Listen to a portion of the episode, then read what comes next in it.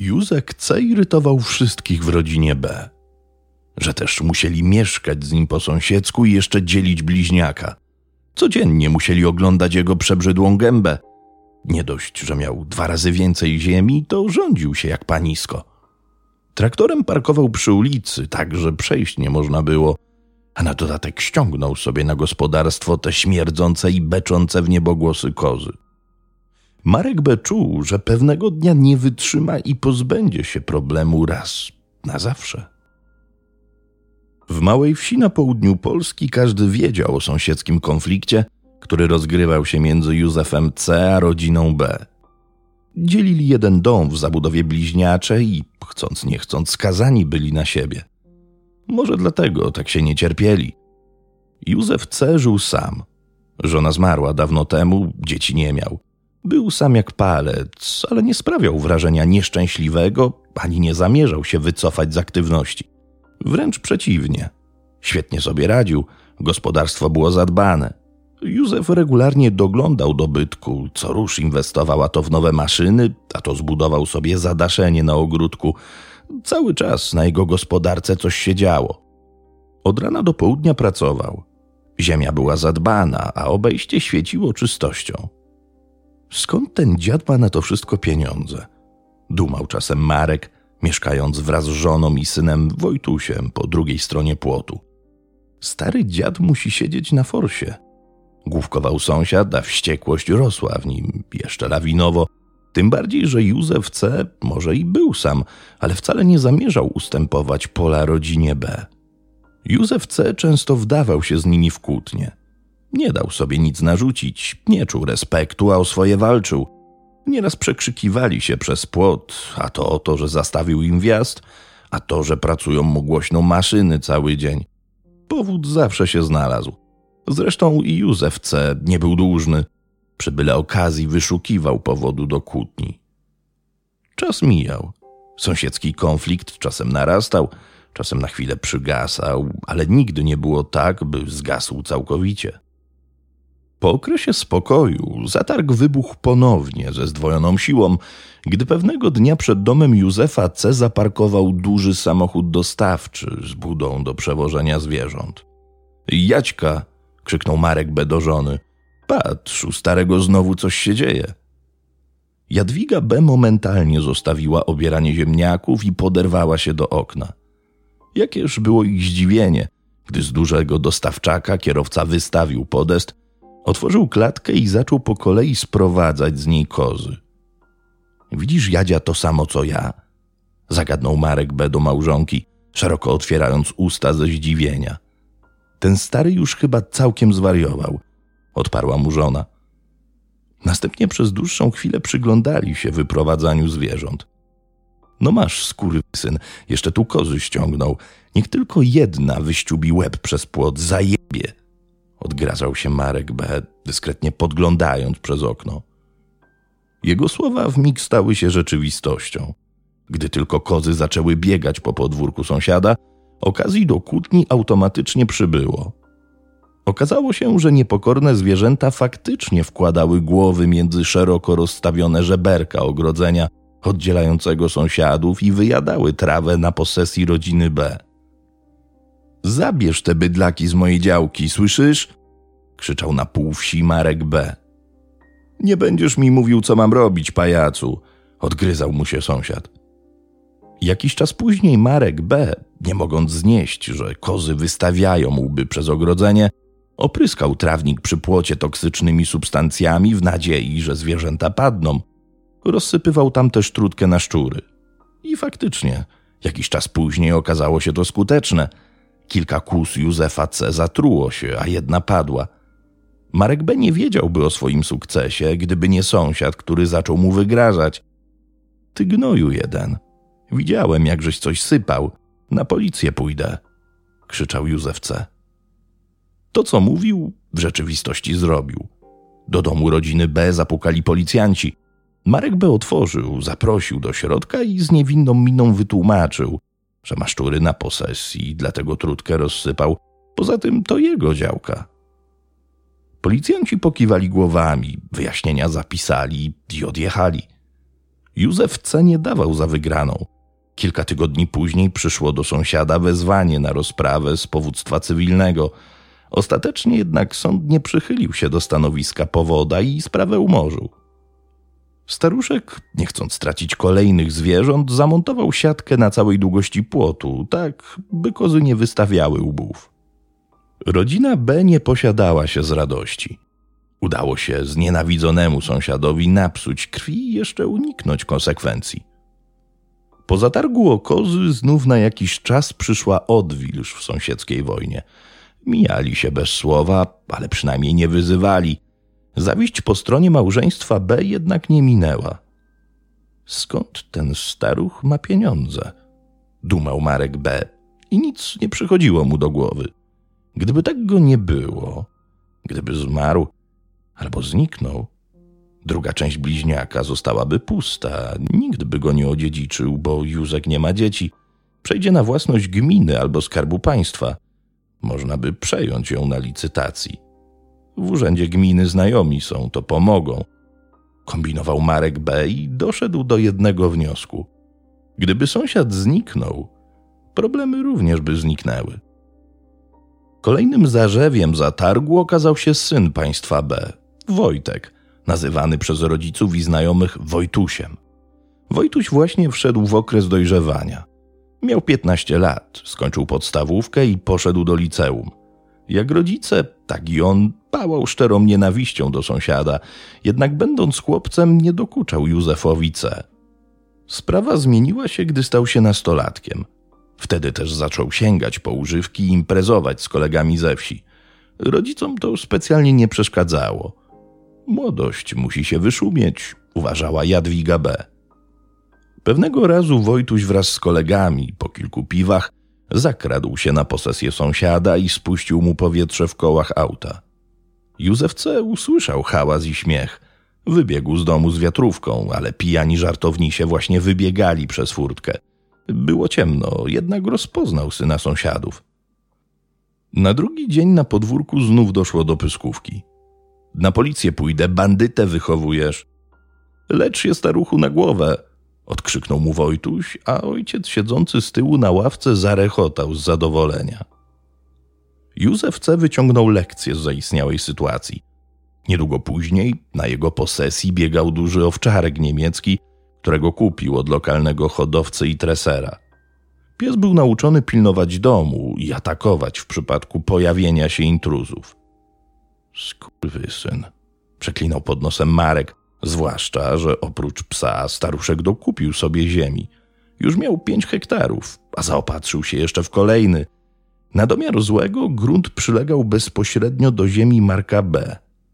Tego już było za wiele. Dziad siedzi na forsie. Widzisz, taki staruch, a lepiej sobie radzi niż my, podjudzała go żona. Marek B. coraz częściej dochodził do przekonania, że życie po sąsiedzku z Józefem C. musi się skończyć. Tylko jak? Jak go stąd wykurzyć? Przyszło lato. Trzeba było zakasać rękawy i wziąć się do roboty. Józef C. swoim zwyczajem od świtu do późnego popołudnia pracował w polu. Niestraszny był mu żar lejący się z nieba. Równolegle na swojej ziemi pracowała rodzina B. Z oddali widzieli kombajn, a na nim sylwetkę sąsiada. Tego dnia wraz z Markiem B. i żoną w polu był również ich syn. Było piekielnie gorące lato. Marek B. co jakiś czas spoglądał na horyzont. W oddali widział sąsiada zbierającego plony na nowej części swojego gruntu.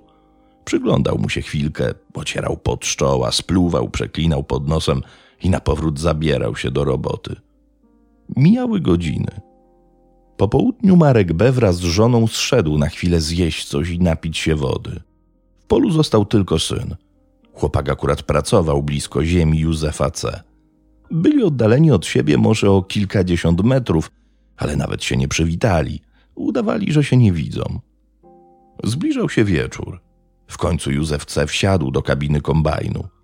Kątem oka widział, że syn sąsiadów jeszcze pracuje. Nie odwrócił jednak głowy w jego stronę. Jechał w kierunku drogi gruntowej, wspólnej dla obu zwaśnionych domów, prowadzących do ich posesji.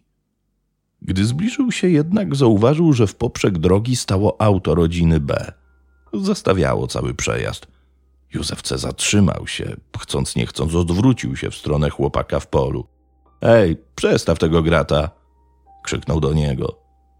Wojtuś B. tylko na to czekał. To on przyjechał samochodem, by później pozbierać narzędzia. Był nastolatkiem, prawa jazdy jeszcze nie miał, ale często siadał za kółkiem. Rodzice pozwalali mu jeździć w pole, a i po wsi, czasem do sklepu. Zdarzało się zresztą, że i z kumplami woził się dla przyjemności. „Słyszysz, co mówię, gówniarzu? Przestaw ten samochód, bo zaraz go staranuję!” krzyknął ponownie Józef C. „Nie chce mi się”, odparł wyzywająco nastolatek. „Ty gówniarzu jeden, mam zejść i nauczyć cię rozumu? A spróbuj szczęścia, staruchu”. Józef C. czuł, jak rośnie mu ciśnienie. Choć był staruszkiem, nie brakowało mu werwy. Wyszedł z kabiny. „Zaraz ci pokażę, gnojku”. Warknął pod nosem, chwycił za kij, którym mieszał ziarno i rzucił w stronę chłopaka. W rzeczywistości nie chciał mu nic zrobić, tylko nastraszyć i przymusić do przestawienia auta. Wojtek B. zaśmiał się jedynie, widząc pędzącego staruszka. Gdy ten już był blisko, odbiegł na kilkadziesiąt metrów, nadal śmiejąc się głośno. „Gówno mi zrobisz, staruchu”, krzyknął do niego zadowolony. „Jak sobie chcesz, gówniarzu”. Józef C. ciężko dyszał. Obrócił się i wrócił do maszyny. Następnie ruszył kombajnem. Tuż przed samym autem skręcił i wjechał w pole sąsiadów. Akurat ta część nie była jeszcze zebrana. Ciężki kombajn ominął stojący obok samochód i wyjechał z powrotem na drogę.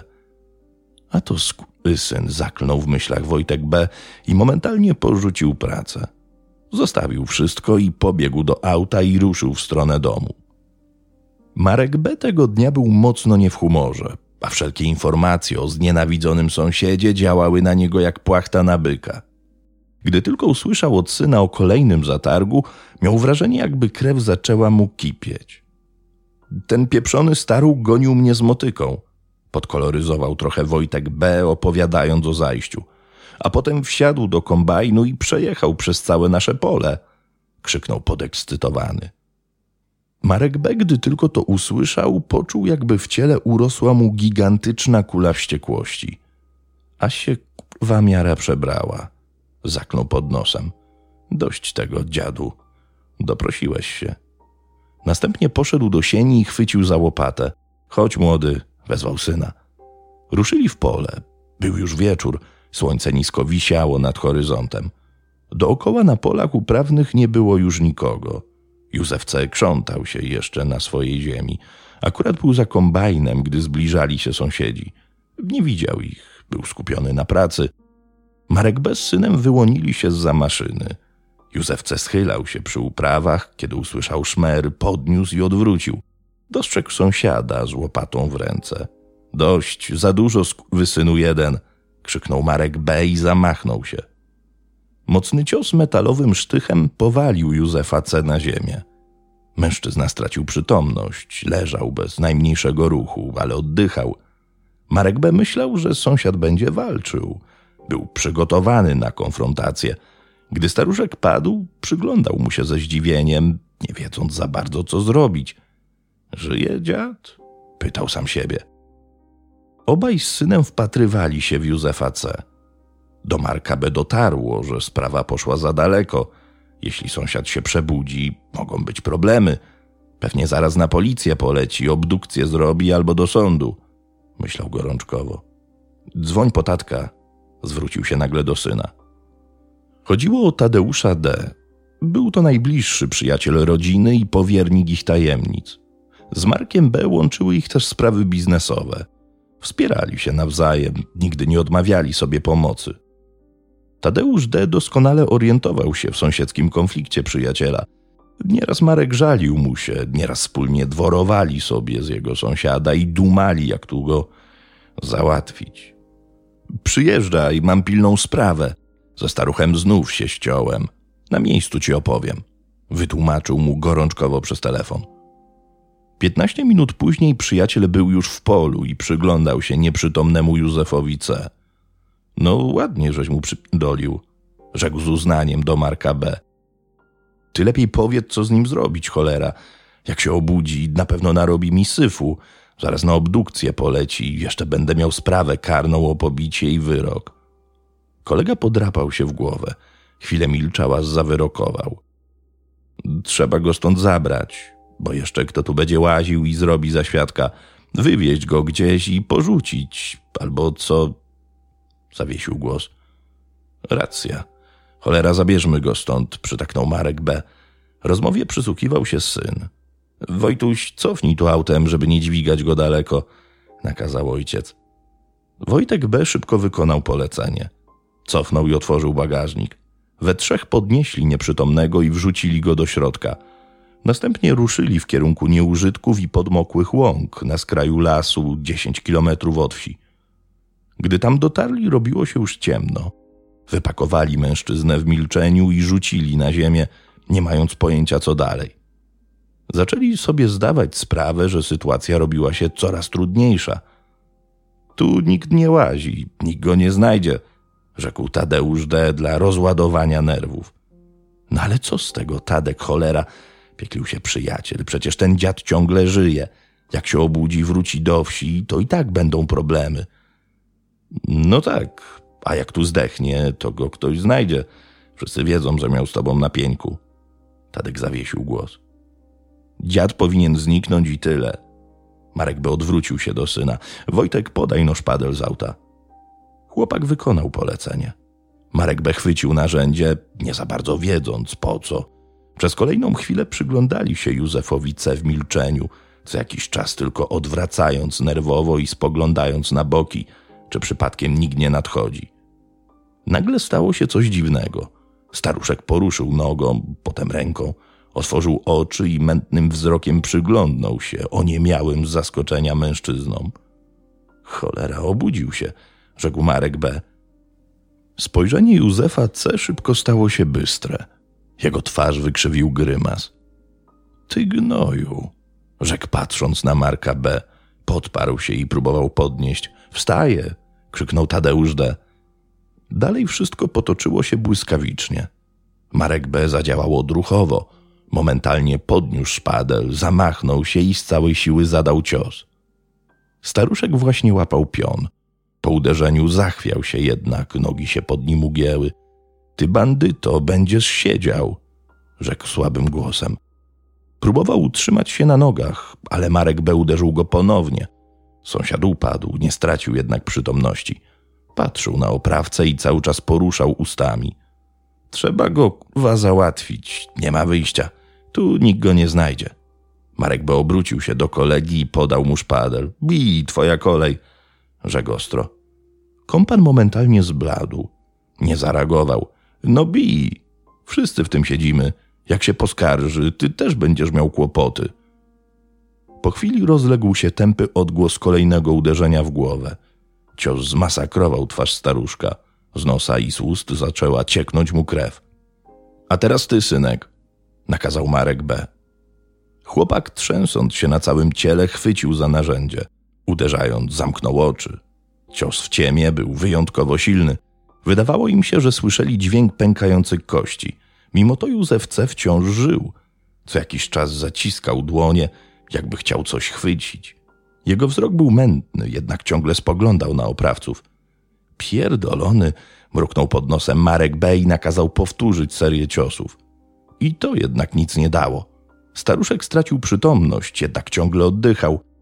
Marek B. otarł pod czoła, spojrzał na zmasakrowaną twarz staruszka, który mimo wszystko ciągle żył. Cholera, nie mamy całej nocy na tego dziada, rzekł do kolegów i splunął. Dobra, dość tego, pora to załatwić ostatecznie. Złapał za szpadel. Synek, odwróć się, rzekł do Wojtusia.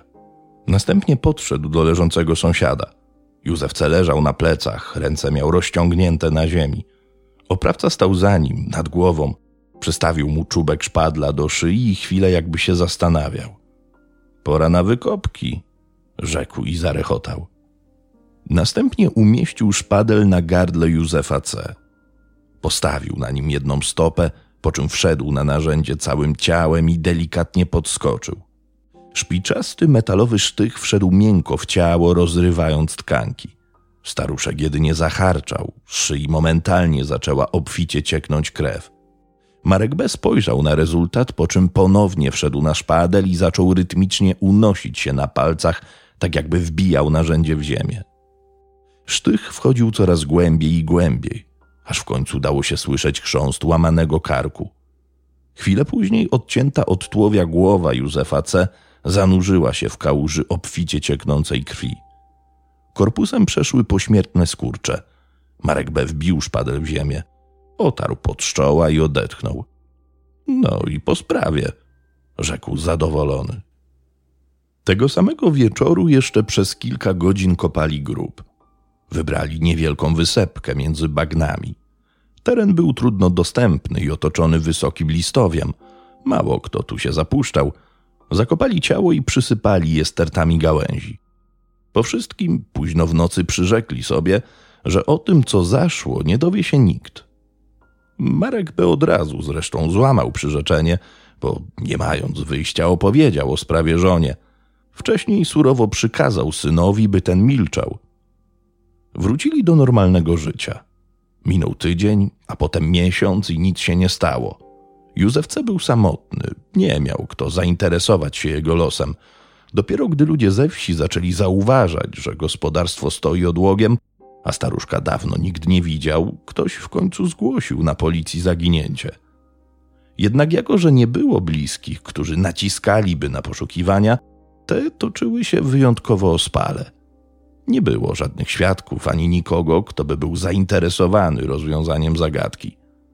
Marek B. stwierdził, że nie widział sąsiada, nie ma pojęcia, co się z nim stało i na tym pytania policjantów się zakończyły. Dopiero 3 lata później turyści, którzy zwiedzali miejscowe lasy i mieli biwak w okolicy, przypadkowo natrafili na zwłoki. Wysepka, na której były zakopane, podmokła i część ciała zaczęła wychodzić na zewnątrz. Wtedy okazało się, że Józef C. był ofiarą wyjątkowo okrutnej zbrodni. Wtedy też policja bliżej przyjrzała się sprawie. W trakcie wypytywania ludzi ze wsi szybko zorientowali się, kto mógł mieć powód. Marek B. był kompletnie zaskoczony, gdy do jego drzwi zapukali funkcjonariusze. Żył w błogim przekonaniu, że zbrodnia ujdzie mu płazem. Policjanci szybko wyczuli nerwowość u domowników. Pytani jeszcze raz o zniknięcie Józefa C. zaczęli się plątać. Funkcjonariusze postanowili zagrać wabank. Przesłuchując syna, oznajmili, że mają dowody zbrodni i ślady biologiczne. Chłopak nie wytrzymał ciśnienia i wyjawił całą prawdę. Wkrótce wszyscy sprawcy mordu usłyszeli zarzuty. Usłyszała je także żona Marka B. za mataczenie i ukrywanie przestępstwa. Na sali sądowej jej lojalność wobec męża pękła jak bańka mydlana. Zaczęła demonizować Marka B., konfabulować, że znęcał się nad rodziną, by tylko przedstawić się w roli ofiary. Raz twierdziła, że nic nie wiedziała o zbrodni, innym razem, że milczała, bo mąż zagroził jej, że pozbawi ją życia. Ostatecznie Marek B. został skazany na dożywocie. Jego wspólnik Tadeusz D. usłyszał wyrok 25 lat więzienia. Syn państwa D. trafił za kraty na 8 lat, a żona usłyszała wyrok warunkowy 2 lat pozbawienia wolności.